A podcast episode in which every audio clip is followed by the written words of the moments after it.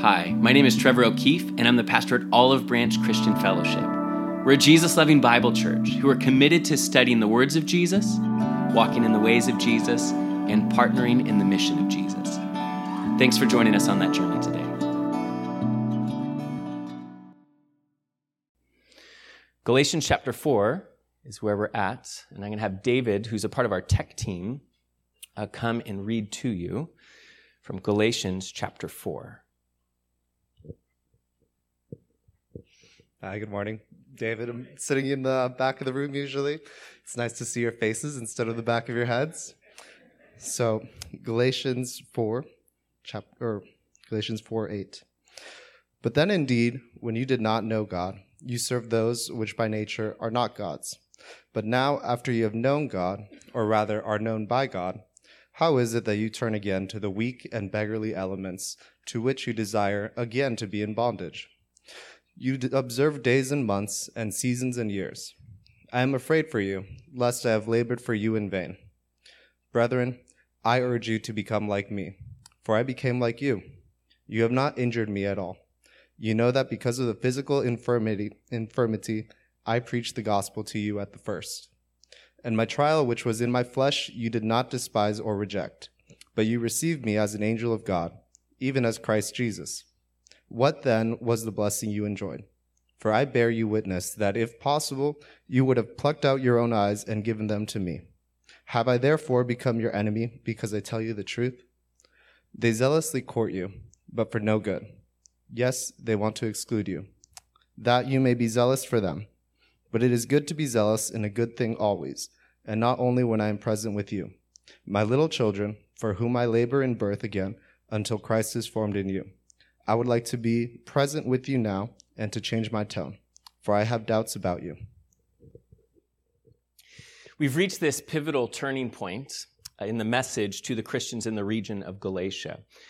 It's a turning point in the thematic arc of Paul's message to them, where he's built to this point, making it clear that, that we have something significant in having Jesus. And now he's beginning to warn us after building that case that look at all that we have in Christ and in his grace. He's now beginning to warn us to not go back to what we were before. But there's also a shift, a turning point here in Paul's tone and in his appeal. You see, thus far in Galatians, you've noticed that this is a really strong theological case that Paul has built here. And he's really built it brick by brick, step by step.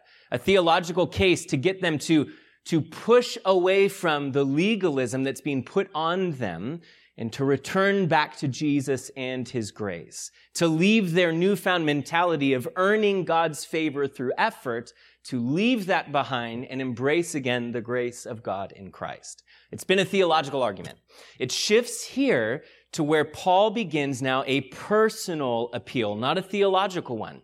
And he's appealing as a spiritual parent and father here. He's appealing very passionately as a pastor to them.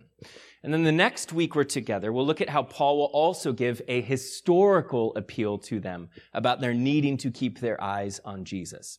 And so I don't know if you noticed the, the shift in the, the tone of Paul's pen, Uh, but the shift is here undoubtedly. Look at the way that he addresses them, the affectionate things he says, like in verse 12, where he calls them his own brothers, his family. In verse 19, he wraps up this little section by giving imagery for a second time of him as a parent, a loving parent who loves, he says, my little children. You see, we've seen thus far Paul the great confronter who seems fearless and, and is fine with a good confrontation or two. It's him publicly confronting Peter. It's him publicly confronting the whole of the Jerusalem council. It's him referring to these people because they've been swayed by false teachers as being foolish and saying that he's shocked that they were fooled so easily. But now you're hearing Paul the parent and the pastor. Martin Luther, as he wrote in his commentary on Galatians, he says that these words in this section breathe Paul's own tears. You see, Paul's a spiritual parent to these little spiritual children he has there in Galatia. Ones that he said, verse 11, that he labored for. He's saying that there was pain and great work involved in the process of seeing new life develop in their hearts in the first place. Now, I know this is offensive to every woman who's here because you're thinking, what in the world does a man know about labor? And you're right. But that's the imagery that Paul uses here. In fact, he says that he's laboring for them again, that that's what he feels right now. That because they've turned away from Jesus, he's going back through that whole process of trying to bring about new life, of straining and fighting and hurting. And that he's carrying this deep burden of a parent for the well being of these, his spiritual children. You see, Paul's the one who initially took the message of the gospel to them, and now he feels this growing sense of responsibility for them as he's watching them now make a turn in the wrong direction. And he's corrected them, and he's even reasoned with them, but now he takes a very different approach. And this is something that if you're a parent and you can think back to when your children were small, you probably remember doing this yourself, where you've corrected your child, you've reasoned with your child, You've even disciplined your child, but then comes the moment where you just question, like, are they ever going to get it? Is this ever going to click for them?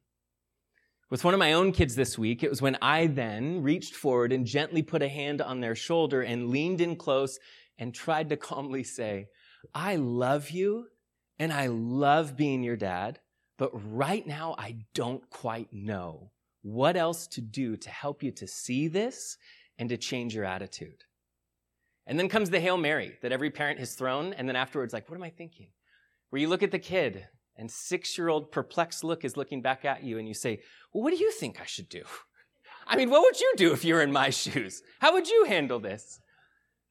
Where all of a sudden you realize there's a shift, you're just helpless. Paul's not quite there, but he is at the point where he's putting a hand on their shoulder and pulling them close to remind them, hey, I love you, I don't know what else to do, though. I don't know what else to say to you.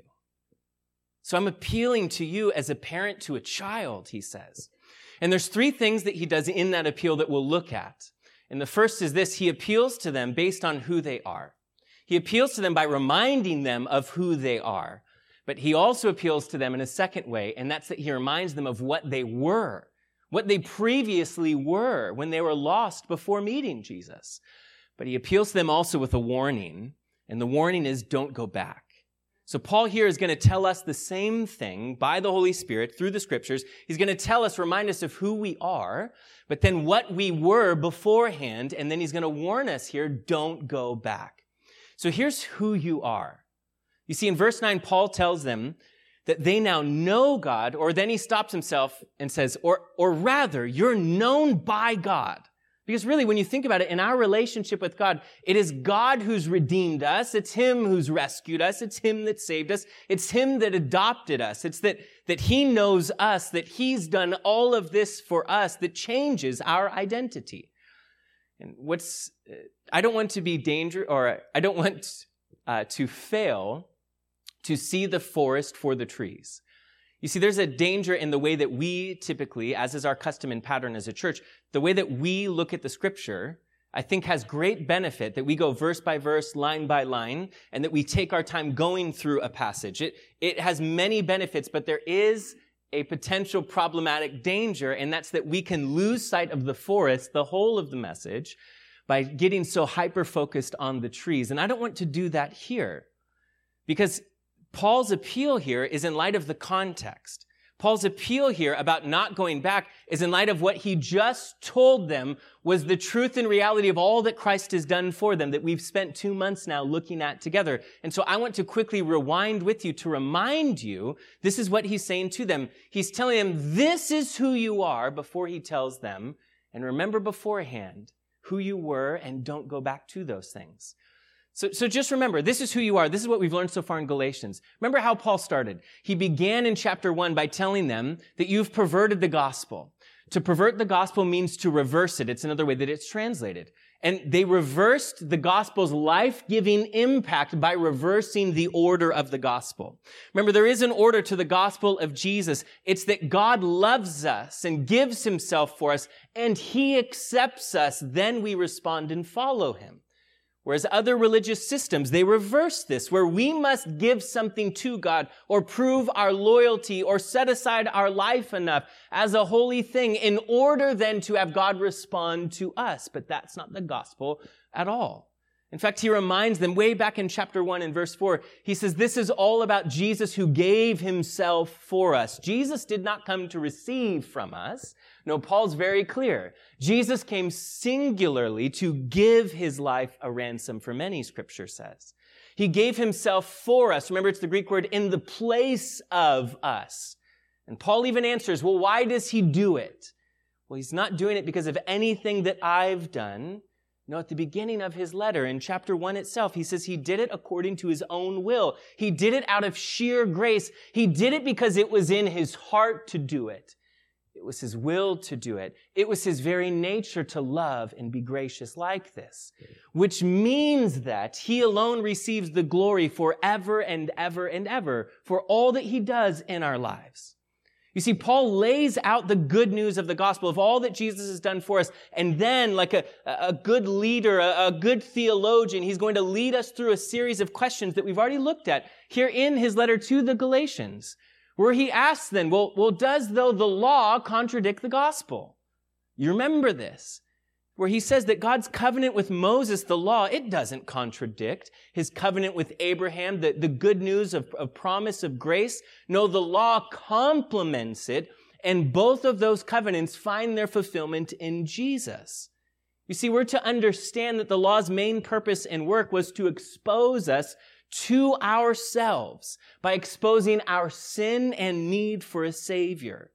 So the law and grace are not at odds with each other unless we fail to clearly see and understand the purpose of the law, which was the other question he asked then. Well, then what then is the purpose of the law? Remember the law, it's a mirror and it's a tutor, but it's not a scoreboard. See, Paul makes sure that we're all very clear that we cannot do anything to earn God's favor or right standing with him. That you instead must receive the gracious gift of his unmerited favor by faith.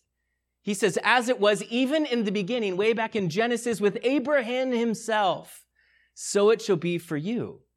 That right standing with God would not be accomplished by you. It would be accounted to you through your simple faith in Jesus. Remember, God's accounting is not pretending. No, it is accounting on behalf of Jesus' performance. You see, I am fully accepted. I am fully embraced because of Jesus' perfect performance which is what Paul told us uh, about Jesus' arrival, where he says in chapter 4, But the fullness, when the fullness of time had come, God sent forth his son, born of a woman, born under the law, to redeem those who were under the law, that we might receive adoption as sons.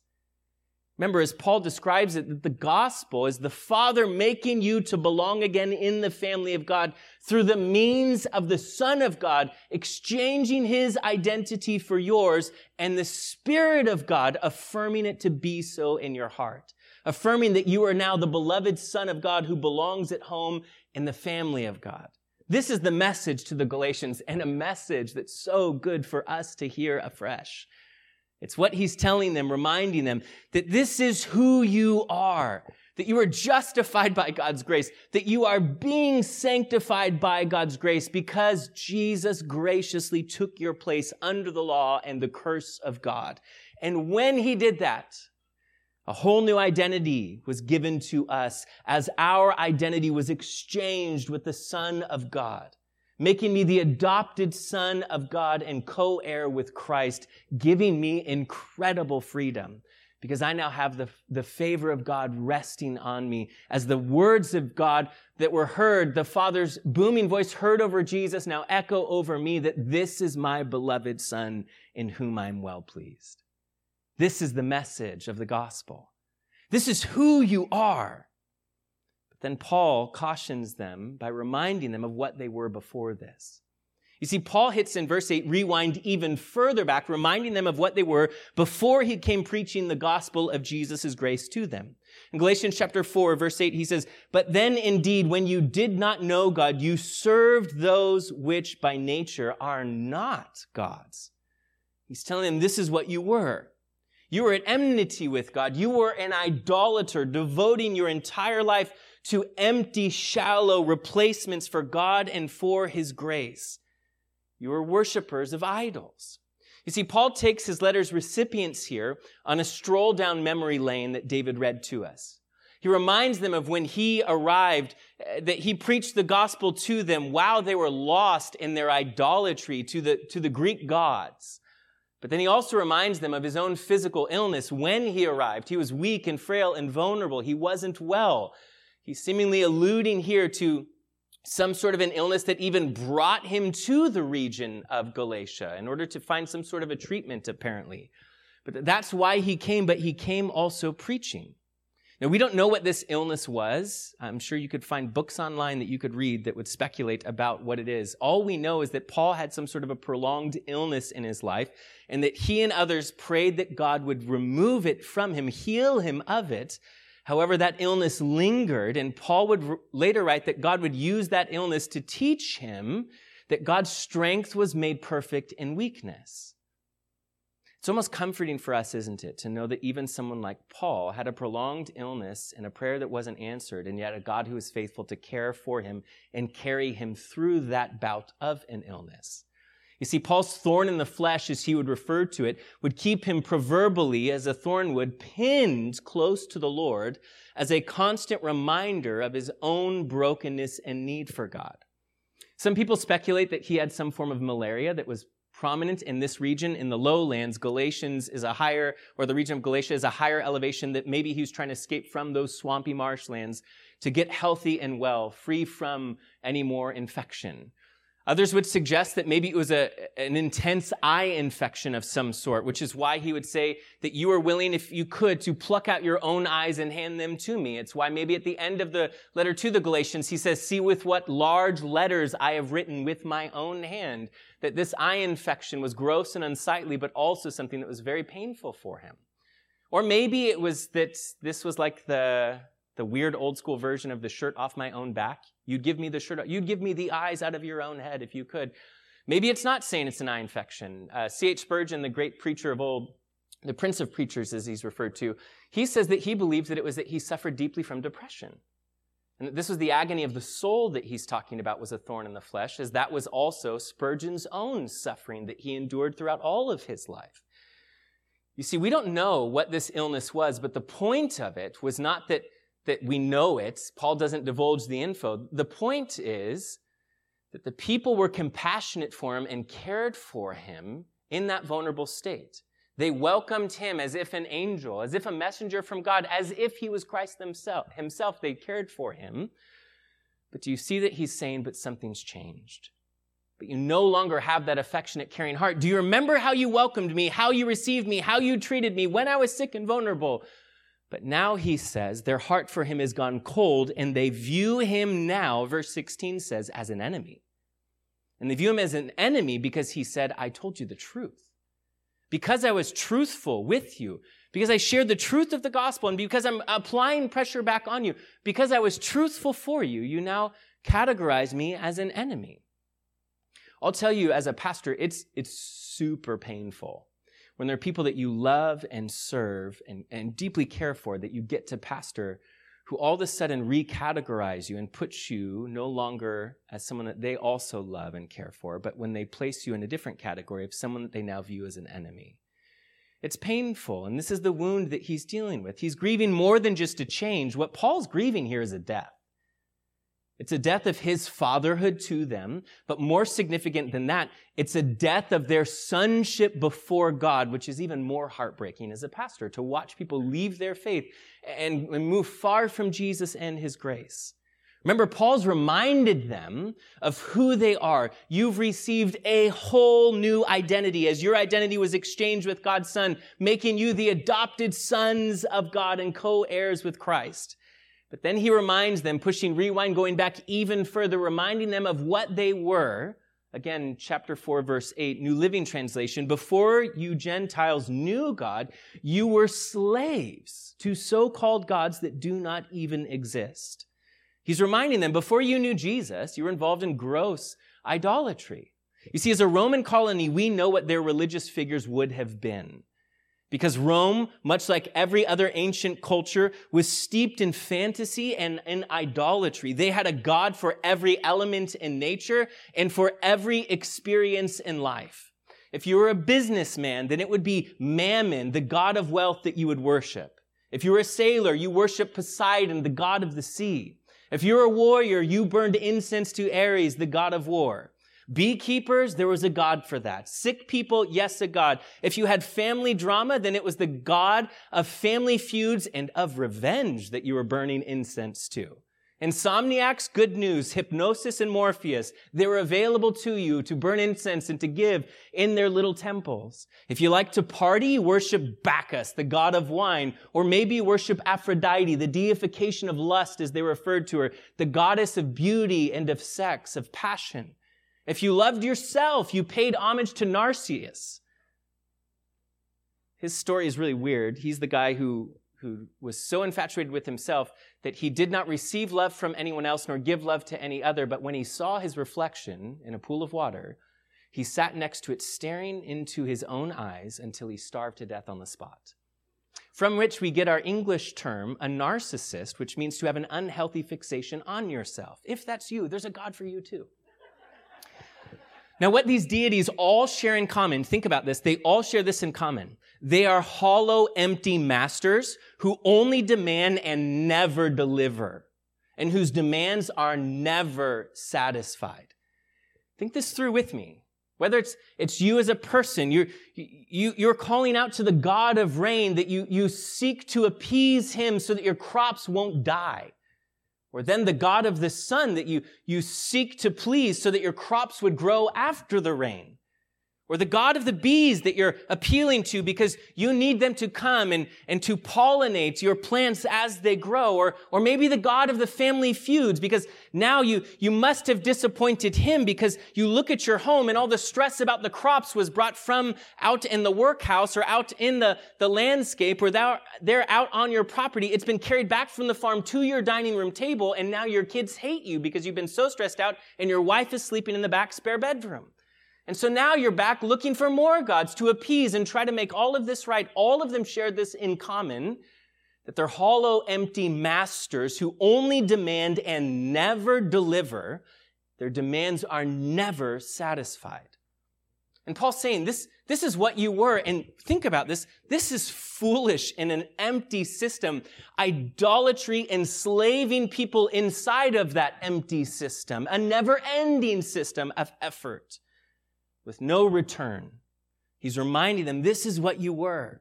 You were slaves in a broken system, serving an empty idol who only demanded and never delivered and whose demands were never ending. But here's where Paul's message kind of comes with a surprise left hook that hits us where we don't expect. Because yes, he's reminding them, this is who you are in Christ. You are sons and co-heirs. But then reminding them, winding back even further, turning the clocks back, saying, this is who you were before that. You're worshipers of idols. But here's the left hook we didn't expect. It's that he warns them and he warns us, don't go back. I hope you didn't overlook Paul's accusation and warning here this morning. Again, Galatians 4, beginning in verse 8. But then indeed, when you did not know God, you served, this is past tense, those by which, or those which by nature are not gods. These are these false gods, the Greek gods. But now after you have known God, or are rather known by him, how is it that you turn again to the weak and beggarly elements to which you desire again to be in bondage? Now you're observing days and months and seasons and years. I'm afraid for you lest I have labored for you in vain. You know, at first glance, it can seem as though Paul's warning the Galatians to not head back into the pagan temples of Aphrodite or Bacchus or Mammon. He, it looks like at first glance that he's warning them not to go back into their licentiousness, their immoral lifestyles that they led before meeting Jesus. As Paul appeals to them in verse 9, you're turning back. Do you desire to go back into bondage as a slave? But remember what Paul's whole letter is about. Remember what his letter is warning them of. It's not warning them of paganism or hedonism, is it? It's a warning about religious legalism. These false teachers were not coming to push them to ignore God's laws, as they formerly did when they were pagans and enslaved to these Greek gods. No, they were appealing for the opposite, appealing for them to take on all of the Old Testament laws and ceremonies and customs and calendar events so that in perfectly keeping all of them, they could make themselves pleasing with God. One commentator, he said it this way. He said, Paul is saying that earning one's own salvation through scrupulous biblical morality and religion is just as much enslavement to idols as outright paganism and all its immoral practices. In the end, the religious person is as lost and enslaved as the irreligious person. Now, why are they just as enslaved? Well, Paul says in verse 9, because they are both based on weak and beggarly elements. He used the same term in verse 3 when he tells them, You are in bondage under the elementary principles of the world. You see, this ancient Greek term, it was used to describe natural or, or nature's basic elements. Things like fire and, and water, air, soil, wind should come to mind for you. The basic elements of the world. But it also would be used, this term would, to allude to the pagan belief that a spiritual entity existed behind each of those elements, like a puppet master pulling the strings, causing those elements to work in our world, which is why, if the crops needed rain, you sacrificed to the rain god.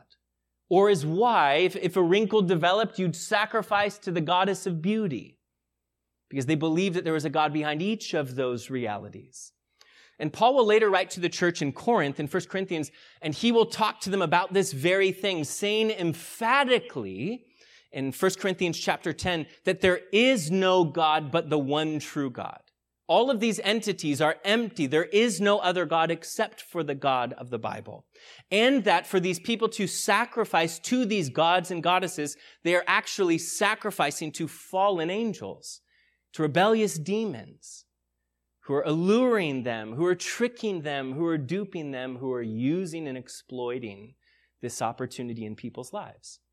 Paul's saying here really that any basic thing, whether it's money or sex or power or nature or beauty or love, any of those things can be made to function as your God.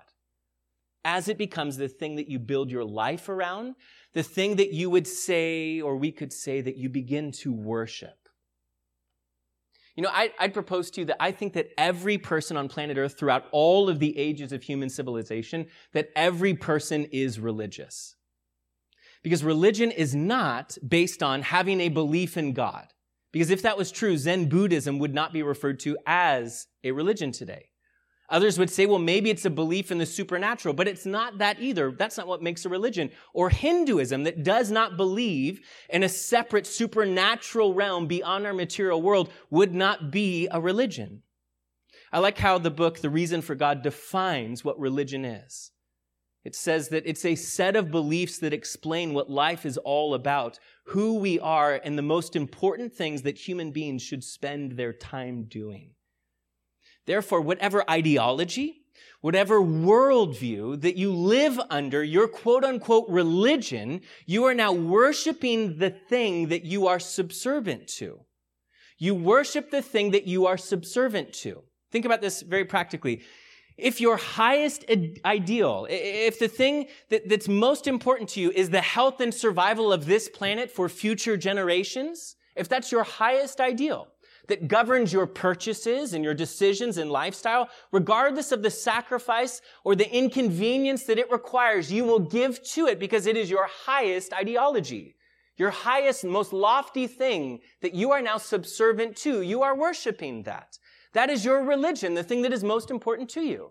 It could be that the, the world's golden rule, their version of the golden rule, that whoever has the gold makes the rules, is your highest ideal. And if that's true of you, then, then your life's pursuit will be power through the accumulation of wealth, regardless of the cost or the sacrifice involved. Because that is your chief end. You are subservient to it, and your whole life is an act of worship, worshiping the God then of wealth. Or if it's that pleasure is your highest value, then using a person, as long as it feels, leaves you feeling good, it doesn't matter. Because their wound isn't your problem. Exploiting others for your comfort or pleasure is all a part of your act of worship to your goddess called pleasure. You see, we worship whatever we think we need to fulfill and to satisfy the deep longing of our own individual heart. It's therefore a kind of self-salvation. Please hear this. It's a kind of self-salvation we all pursue. When we think that doing this or living like that will, will make me feel whole, will quote unquote save me, then whatever we're serving is a form of self salvation. You see, Paul's telling them this is what you were when you were enslaved to Greek gods. You were a slave in a broken system to an empty idol who only demanded and never delivered and whose demands were never ending. Because that God could never stand up and say, You've done enough, son. You can go home now. Because they weren't real. And Paul is warning them here that this is what you are becoming again. By rejecting the gospel of grace and embracing the law as the means of your own self-salvation. You're now a slave in another broken system. You're serving an empty idol who will only demand and never deliver, and whose demands will never be satisfied because the law will always show you that you don't measure up. You see, this is why in verse 11 he says, I'm afraid for you. I fear for you. You think that this is a noble cause. You think that this is a great thing. You think you're honoring God. Do you not see how broken this is? Because they've rejected their Savior and they've left their identity that Jesus gave to them as the sons of God to live now as slaves under a harsh and cold master. Okay, let's do two things to wrap this up. The first is let's zoom in to look at the, the specific warning to them and the implications for them.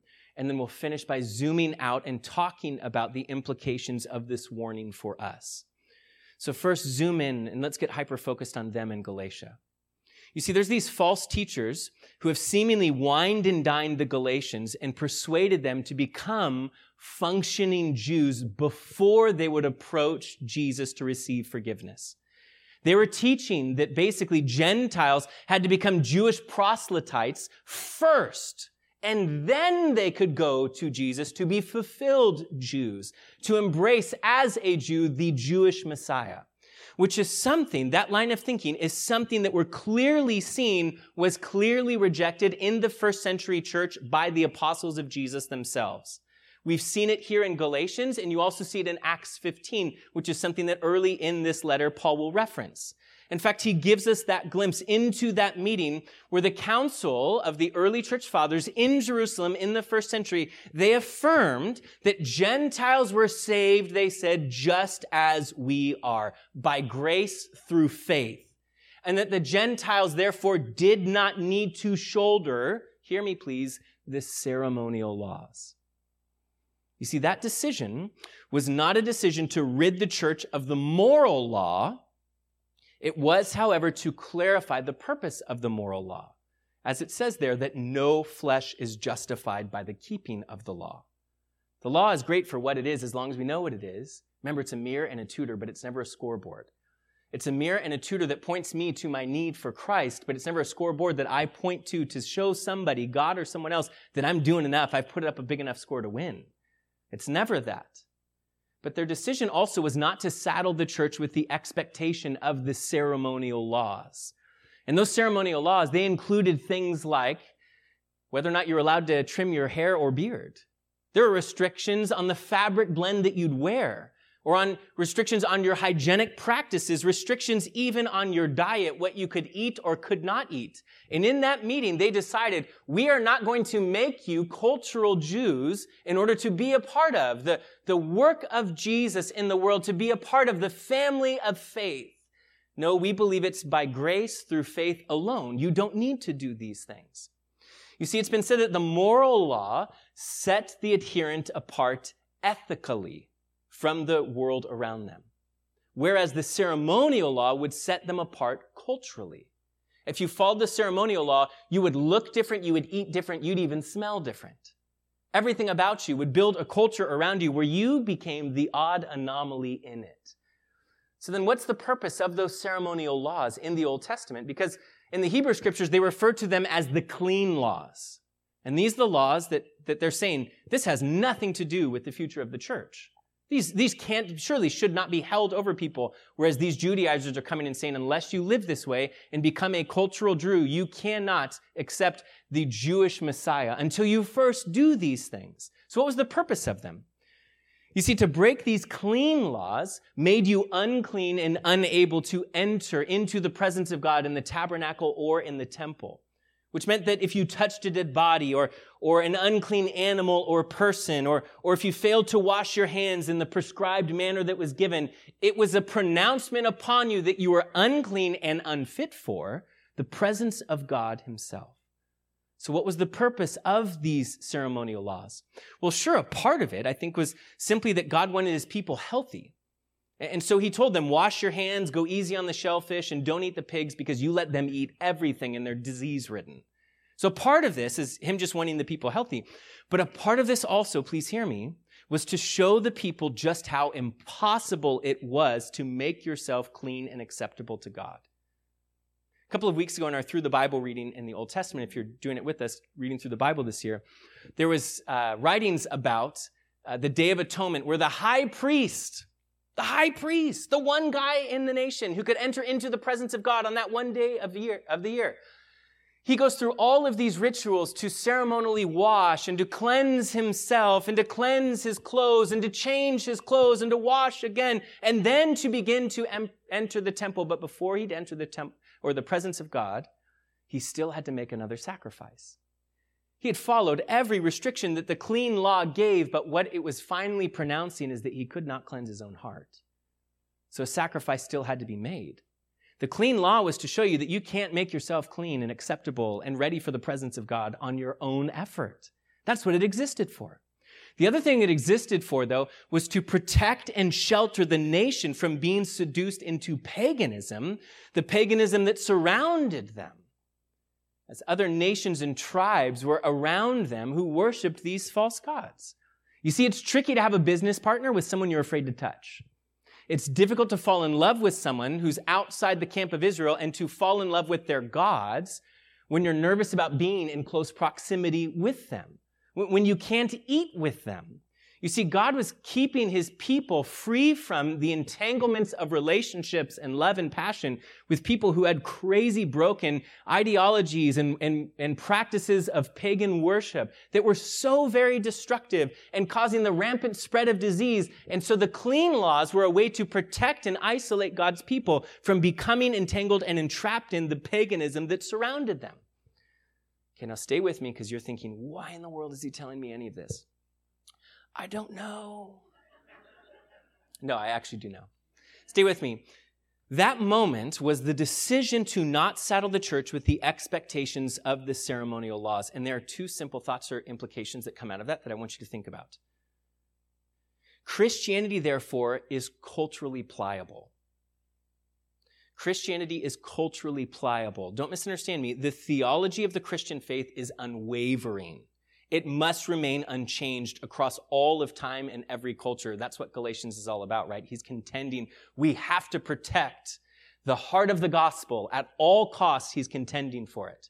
However, it's culturally pliable. There was no uniform that was distributed.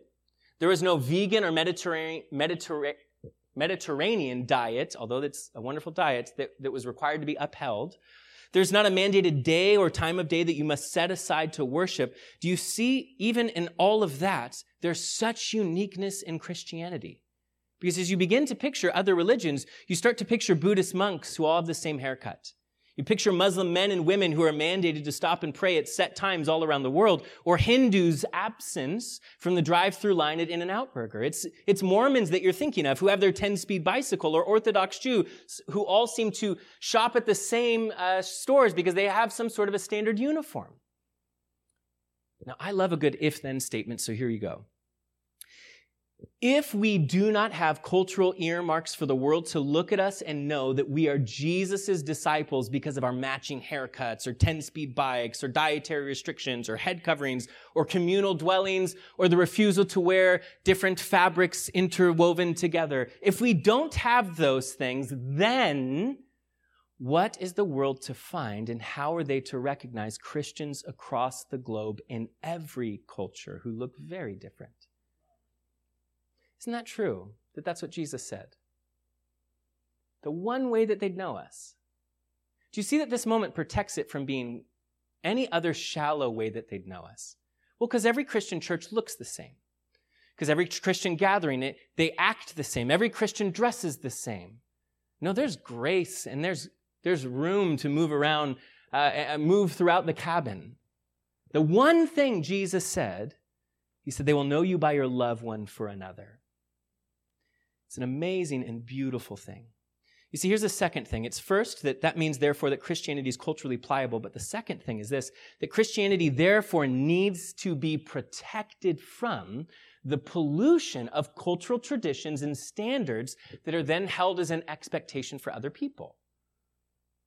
We have to be careful to not allow ourselves to begin to think or say that if they want to be a real Christian, a full Christian, they need to look like us. They need to dress like us. They need to worship like us. They, they need to format their gathering like this, us. They need to bear with a long sermon like us. They need to fill in the blank like us. And we might not come out and say it quite like that, that if you really want to be a real Christian, you'll look more like the rest of us here. It may be more subtle than that in our hearts. It may be that we look at another church that's different from us and you roll your eyes and think to yourself that when people are really ready to grow, well, then they'll leave that shallow place and they'll come here to hear the full gospel. When they're really ready to grow, they'll quit partaking of that style of worship and they'll worship God in song in another way, in another form, with less fog machines involved. When they're really ready to take their relationship with Jesus serious, then they'll quit reading from that translation. Oh, NIV, it's the nearly inspired version. We all know that. When they're really ready, they'll trade their topical Bible teaching for verse by verse expository preaching. They'll trade their bikini for a one suit. They'll trade their Starbucks for fair trade. They'll trade their bacon for plant based. They'll trade the mega church for the house church.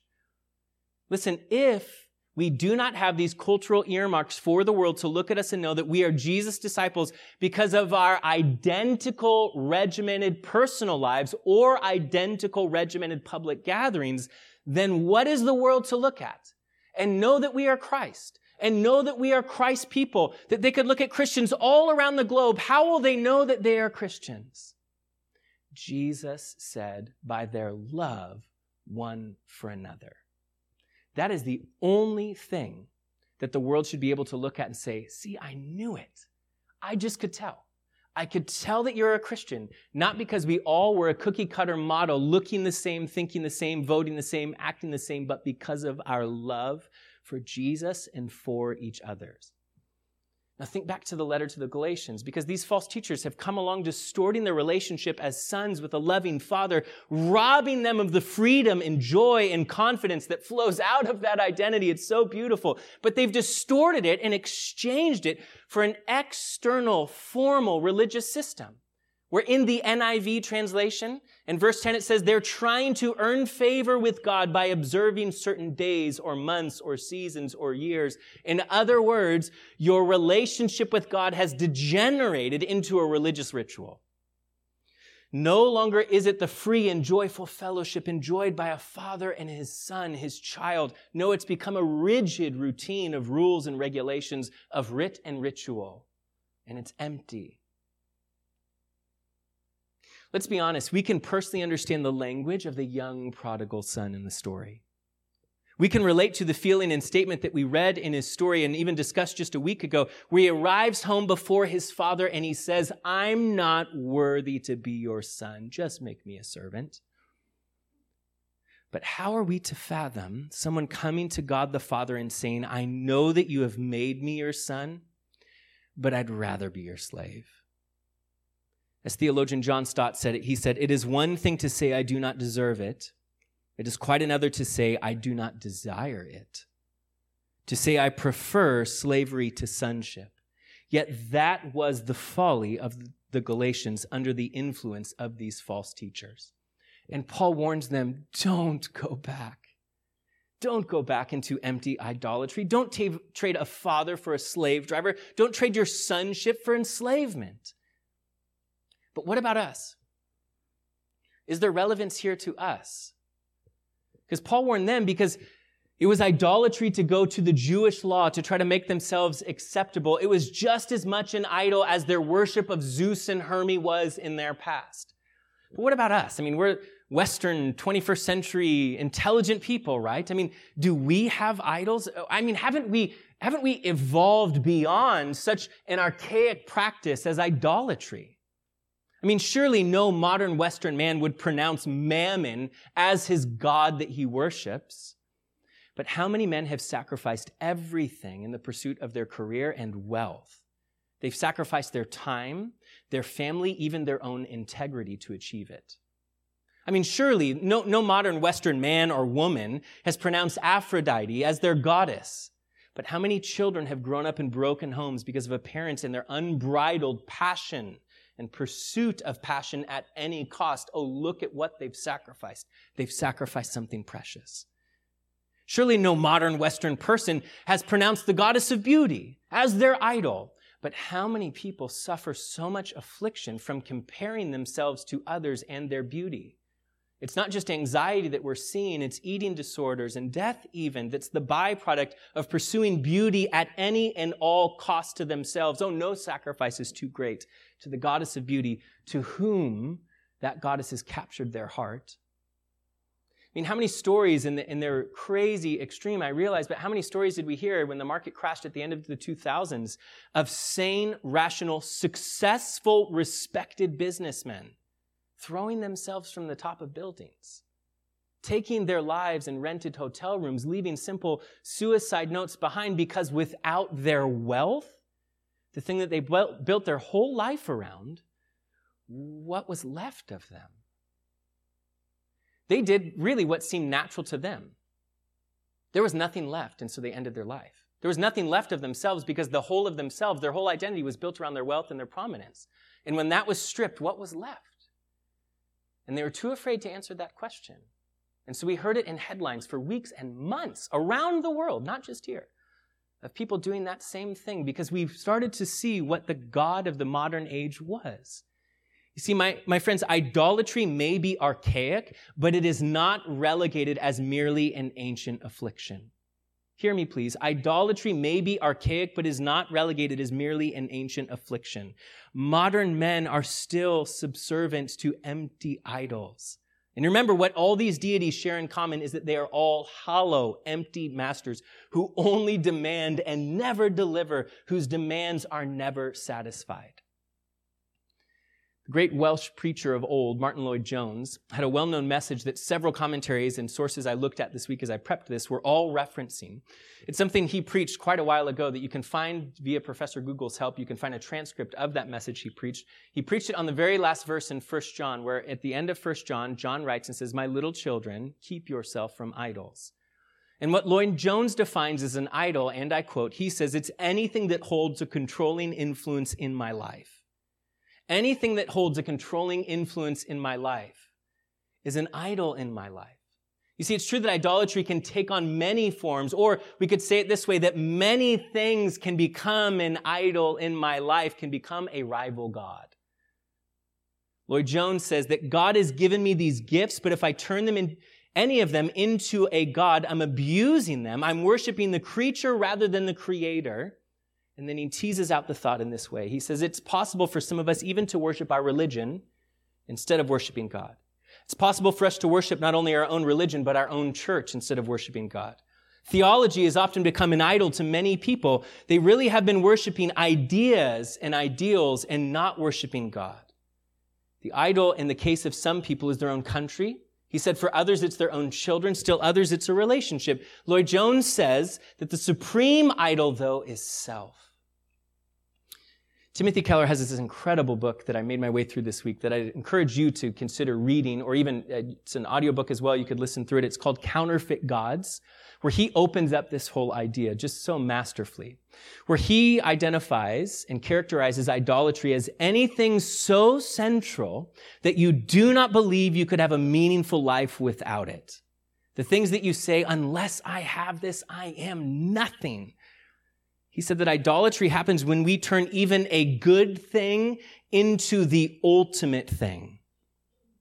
You see, I'm not asking you if you have rival gods warring for your attention, your affection, or your allegiance, because I think it's safe to assume that all of us do. Our question instead is, well, how do we expose these things if Paul is so concerned about this? And saying that we'll be enslaved again rather than living as free sons? How do we expose these rival gods in our hearts? And then how do we uproot and remove them from our hearts? It's rightly been said that the Bible portrays your heart as an idol making factory. The, the prophet Ezekiel, he would write in Ezekiel 14, talking about how God's speaking to the people, and he warns them, saying, you have not just put an idol on the hearth in your home, nor on the altar in your temple, but they exist in your heart. You're constantly producing idols in your own heart is where they live. He's saying that the, the human heart in its broken state will turn even good things like a marriage, like a family, like children, like a successful career or freedom or beauty or skill or integrity or competence or comfort, a desire for the love of others. It'll take a good thing like that and the human heart will turn it into not just a good thing, but the ultimate thing. And when it does, the human heart has begun again the process of being an idol making factory, where we find ourselves willing to give anything up that we have to have it. The thing that, that we look at and say, no sacrifice seems too great if it means keeping the ultimate thing in our lives that we finally have attained. You see, money and sex are not the only idols that rule in the hearts of modern men and women. Good things that are made into the ultimate thing or are made into the pursuit of our lives are the destructive idols that plague those outside the church and inside of it too. Our question though is how do we expose them and then how do we uproot them? How do we remove them? And I just want to be really practical with you and we are done. This is how we finish. How do we do this? Well, I think we start by looking at what you love, trust, and sacrifice to. Because those are the characteristics of idolatry, right? Even in ancient times. What do you love, trust, and sacrifice to? And those things will look different for all of us. So you have to do the internal wrestling and invite the Holy Spirit to expose those things for what they are. Because you might love shoes, but your love for shoes is my love for the Padres. You might trust a political party, and for you, it might be that, but for me, it might be my trust in my own competence. Simply loving and trusting something, though, doesn't make it an idol. But then we have to ask the hard question of, but what am I willing to sacrifice to get or to keep the thing that I love and trust so much? And then we have to ask ourselves the hard question Has this good thing become an ultimate thing in my life? Something that I fear that if I didn't have it, I don't know who I'd be without it. Well, let me ask it this way what are your nightmares about? Like, what's, what's the thing you fear losing most? What's the thing that if you lost it, you'd struggle to think of, of how could life continue without this thing? Or think of it this way what was the statement or circumstances or loss that you've suffered that has stuck with you all this time in your life without you being able to shake it? and without you knowing why you can't shake it. I mean, in a moment like this, I mean, who, who could keep themselves from being vulnerable and be like, I'll be the first in the pool, watch me, like, because there's a crowd of people, let me expose my own heart. Um, so I'm so eager to do that. So I'll, I'll quickly tell you this, and you can close your Bible I was thinking this week, there was a period in time in my life when I first got into ministry coming out of college where I, I didn't realize it in the moment. It took years for it to come to the surface, but my idol was my own integrity and reputation. And I didn't realize how important it was to me until I chose to leave that church many, many years ago. I started working there before Lindsay and I even met. But when I chose to move on from there, for specific reasons, and also believing that God had called me to leave, but wanting to do it in the right way, but when it was announced that I was leaving, the man who made the announcement from the stage, he finished the announcement, explaining that I was leaving by saying, But can you blame him? It's a bigger stage. It was a shot at my integrity. It tarnished my reputation. I wasn't angry in the moment, but I found for years that that was like a voice I couldn't shake. And that voice even made me question my own intentions, but that voice made me so insecure and so fearful that people viewed me that way what I started to realize over time that, was that my idolatry, my, my rival God, was my own integrity and my reputation. It was a good thing that became the ultimate thing, that I couldn't shake the fact that this man who should have been trusted and should never have said something like that, that he would have shaken it and tarnished it as he did. Later on in my life, I got married. And I remember sitting telling someone, I may not, might not have the skills or giftings to be great at anything in life, but I want to be a great husband. And I think I can be because to be a great husband is not about skills or natural gifting. It's about choices more than anything else. It's about dying to yourself. And I made it my goal, a good thing, became though an ultimate thing. And I didn't realize it until Lindsay and I had been married long enough that then we had children. And when we did, I started to see and realize that what Lindsay needed in the world to refill their, her heart and recharge her batteries wasn't just alone time with me. It became that she needed time away from me and our house and our kids, just like every other human being who's been a parent. You need a break sometimes. And the fact that I took that so personally and it put me into such insecurity when I thought I'm no longer for her what I've always longed to be was when I started to realize that the good thing became an ultimate thing. You know, we, like every other pair of people who are two imperfect people who live together and rub against each other's imperfections until you find where those imperfections are in yourself, it's called marriage, and it's also called fighting, or it's called difficulty. We hit our, we hit our hardest season in our marriage, and I remember it was the most disorienting phase of my life because I couldn't help but question, who am I if I'm not a good husband? Who am I if we don't have a polished marriage? Who am I if this has had hiccups and bumps in the roads? What am I if I'm failing at the thing that wasn't just a good thing, it became my ultimate thing? I had to release the idol of my heart and say, God, forgive me, I repent. You know, it's been for me coming here. Coming here brought me face to face with so much insecurity. Like, I hadn't planned on pastoring a church. In fact, if you know much of my story, I was opposed to this idea for many, many years. And it wasn't till the COVID era that my heart softened and I began to pray more open handedly. But in, before that, I, would stiff armed it so many times in my own mind and, and heart, saying, That's not for me, because I have insecurities and because I know that this would really stretch me and I'd rather be comfortable than stretched like most people. And coming here, there wasn't much time to plan or prepare. I felt almost like, because it happened so quickly, I got here and realized, man, I, my, what a great joy to know that a sovereign God led me here, and I do believe that. But my worst fears are realized because people are beginning to see my incompetence. That I wasn't a competent leader, that I'm, I'm not still a competent organizational leader like I'd like to be, that I put so much pressure on myself each week for this pulpit time, not just because I want to honor God's word, but because there's this icky thing in my heart that exists of a desire not just to be competent, to be perceived also as competent. It's why sometimes the worst three minutes of my entire week are the three minutes after I pray and walk off this little tiny platform and stand on the side during a worship song because it's not just my insecurities that are there to greet me and shake my hand and say, Hey, glad you're still here. So are we. But I also have an enemy who loves to kick me in those moments and say, See how foolish you are. You, you really fumbled this. What do you think you're doing? Those are the moments, that couple of minutes, I preach the gospel to my own heart every week, saying, God, this is not who I am. But it wasn't until this week when I slowed down and said, God, why is this so hard for me? That I felt like what, what was staring back at me was an idol of competence, competency. That I want to be that, and that that good desire has become an ultimate thing. And that's why I live with so much pressure. That's why sometimes I work too much. That's why I have so much insecurity. But here's the hard thing it's not enough just to remove, please, this is the most important thing I'll tell you all day today. It's not enough just to try to remove and uproot a rival God, an idol. You have to replace it. It has to be replaced. You can't just remove it because we long to worship something. It has to be replaced by something that's more beautiful, a God that's more wonderful, a God who doesn't just demand, demand, demand, demand, but a God who gives. You see, these false gods in my own lives had to be replaced by the true and living God. The good thing that became the ultimate thing of my reputation and integrity had to be released when I realized how foolish it was. Like, so what if I reach my goal and I worship my God and people take me serious? What's the point? How silly a, drive that is. Why pursue something like that? It's so foolish. When I realized it for what it was, and then I turned to Jesus and opened my arms and said, and you have made me perfect in the sight of God.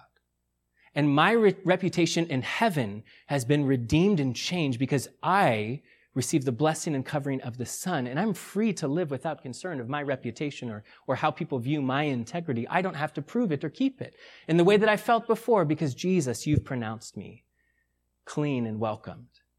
It's that my marriage and my role as a husband that had gone from a good thing to the ultimate thing that my whole identity was wrapped up in had to be released as I look the direction of heaven in the perfect union I have with the Father who is the perfect partner who alleviates the stress and pressure on me to try to be that for someone else, knowing that Jesus is that for me and will be that for Lindsay too.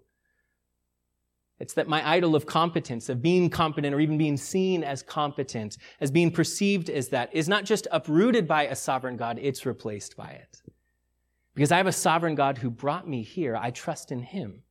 And I have a sovereign God who's also the shepherd of this church and who promises to lead it, who cares for you more than I do. And if that's true and has a bigger heart for this community around us than even I do, then I look his direction and say, my competency doesn't matter or will not add anything to the success or life or health of this church. Because you're the good shepherd. And this is your church, not mine. You see, an idol can't just be uprooted and removed, it has to be replaced. Thank you again for listening to the Olive Branch Christian Fellowship podcast. For more information about our church, go to olivebranchcf.org.